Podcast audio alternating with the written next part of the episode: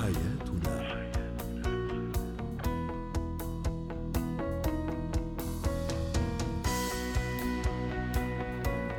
مستمعينا الكرام أهلا بكم. معنا إلى برنامج حياتنا برنامجكم اليومي الذي يعنى بشؤون الأسرة وباقي الشؤون الحياتية الأخرى.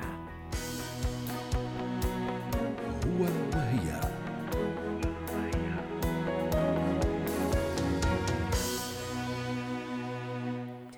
نتحدث اليوم عن كيفية التصرف بعد العودة آه، بعد الانفصال المؤقت أو الطلاق بين الشريكين. للحديث عن هذا الموضوع ينضم إلينا عبر الهاتف من أبو ظبي دكتور خليفة المحرزي رئيس المجلس الاستشاري الأسري عفوا مساء الخير دكتور الخليفة. زوجان قرر العودة لحياتهما الزوجية حياتهما الطبيعية بعد فترة قد تكون انفصال أو ابتعاد بسيط لشهر شهرين أو بعد الطلاق. ما هي الخطوات التي أستعيد بها حياتي كزوجة أو زوج بعد هذه الفترة؟ لا شك أن كل علاقة زوجية تعترضها الكثير من التحديات والعقبات والفجوات، لا هناك علاقة زوجية مستدامة فيها مشاعر الأمان والاستقرار، وإنما كل علاقة قد تتعرض إلى بعض المطبات. في حال انفصال الزوجين عن بعضهما ورغبتهما بالعودة لإستئناف حياتهما الزوجية، أول خطوة هي إطفاء آثار الاحتقان السابق. كل موقف سابق يشكل احتقان. هذا الاحتقان حتى قد إذا كان هو السبب في الانفصال دكتور خليفة أفترض فلنفترض مثلا سامحني قطعت كلامك أنه الانفصال حدث بسبب مثلا زوج غير مسؤول أو الزوجة غير مسؤولة. أعطيني كيف الخطوات حتى نرجع لبعضنا البعض؟ في أي علاقة زوجية هنالك سبب ونتيجة؟ هذه قاعدة رئيسية نحن نأخذها في علم الإرشاد الأسري. أه. سبب ونتيجة كل سلوك ينتج له شعور آخر. هذه الدائرة السيركل دائرة بين متبادلة بين الرجل والمرأة. من المحتمل يكون هو السبب وهي النتيجة ومن المحتمل تكون هي السبب وهو النتيجة. طيب. هذه الدائرة يستلزم عليهما الإقرار المتبادل. والاعتراف المتبادل والإزالة المتبادل لآثار الاحتقان السابق. الاحتقان هذا قد يستمر آثاره تستمر من ثلاثة أشهر إلى ثلاث سنوات. لذلك عندما يعود الزوجان لاستئناف حياتهما ينبغي عليهما أول حاجة ترميم ما حدث من سلوك سابق أدى لقرار الانفصال والابتعاد وإيجاد نوع من الأرضية المشتركة والبداية الصحيحة حتى ما نرجع نربط السلوك السابق بالسلوك الحالي فتصبح المشاعر ممتدة المشاعر المسمومة. لا لابد من احتواء الموقف السابق الذي أدى إلى حالة الانفصال والابتعاد ومن ثم إعادة آه، إعادة العلاقة من جديد لتلافي وتجنب الممارسات التي تؤدي إلى حاله طيب أيوه. دكتور خليفة اعاده هذا العلاقة هل يكون يعني كبداية وانطلاقة جديدة من أول يوم وكأننا أول يوم نتعرف أو نتزوج أو لا تكون كمان امتداد لحياة سابقة بما فيها من سلبيات اللي حضرتك قلت إنه لازم نتفاداها آه، وإيجابيات اللي لازم نعززها؟ في أي علاقة لابد أن نبدأ ببداية جديدة. عفى الله عما سلف. جميل. لا يتم استرار السوابق لا يتم استرجاع المواقف لا يتم التذكير لا يتم التعميم لا يتم التجريح بما حصل. وإنما إن رغبنا في إيجاد علاقة جادة وعلاقة متميزة ينبغي علينا إطفاء الشعور السابق. ينبغي علينا مسح كل المواقف السابقة وأن نعطي فرصة جديدة لكلا الطرفان من أجل أن تكون البداية بداية جيدة ورائعة.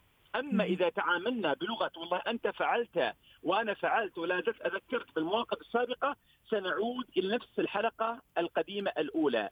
ستصبح العلاقة ممتدة بالسلوك السابق وهذا خطأ. أيوه لابد أن نبدأ ببداية آه هذه البداية نتفق عليها أننا نلغي كل ما سبق ونعفو عن كل ما سبق السلبيات طبعا. حضرتك عم تحكي على السلبيات. نعم بالضبط السلبيات. جميل. طيب وإيجابياتنا؟ إذا أنا كانت عندي إيجابيات والزوج كانت عنده إيجابيات كيف أيضا لما في الاستئناف أو في العودة كيف رح نعزز هالموضوع؟ أه لابد من ممارسة نسميه التاءتين تاء التصغير وتاء التعظيم. تاء التصغير تصغير الممارسات السيئة. لا يفرق مؤمن مؤمنه كما جاء في الحديث. إن كره منها خلق رضي منها بآخر. تاء التصغير نصغر كل المواقف السلبية السابقة. تاء التعظيم نكبر كل المواقف الإيجابية التي تعطي للطرف الآخر صورة إيجابية. طالما هنالك انطباع سلبي لا يزال إلى الآن في عقلية في منطقة اللاواعي عند كلا الزوجين فهذه الصورة كفيلة بإحداث آه، المشاعر الجديدة احاسيس جديدة، انطباعات جديدة وقد تعطي دائرة جديدة من الألم، لا لابد من إطفائها بصورة كاملة، لابد أن نقول بأن كل إنسان يحمل صفات جيدة، صفات سلبية، لا لابد أن نقول ترى هذا السلوك الذي حدث لعله بسبب معين، هنالك دوافع، هنالك محركات، هنالك أسباب أدت لذلك السلوك هذه النتيجة، لا نبدأ نتوقف عند هذه النتيجة، نبتعد عن لغة الشخصنة، ما نأخذ الموضوع والله مساله شخصية، لا وإنما نقول لعل هذا الإنسان قام بهذا الفعل لمشكلة لديه لعدم تصور لعدم تحمل مسؤولية لعدم إدراك لعدم فهم لعدم استيعاب. فبالتالي والعب بلغة التقدير ولغة التصغير تصغير الأمور الكثير يعني سلبية. طيب دكتور خليفة آه، إلى أي درجة مهم أني أبعد أنا كزوجة وزوج كل المشتتات أو كل الأشياء اللي ساهمت في فترة من الفترات في الطلاق أو حدوث هذا الابتعاد؟ بمعنى إذا كان أهلي اهله أصدقائنا رفاق ربما أو اصدقاء نصحونا بشكل خاطئ إلى أي درجة لازم أبعد كل هالأشياء إذا حبيت أرجع مرة أخرى؟ اول خطوه أول خطوة في إحداث أو في إطفاء. الدائرة القديمة هو الابتعاد عن كل ممكناتها كل دائرة قديمة لها ممكنات لها جذور لها أسباب.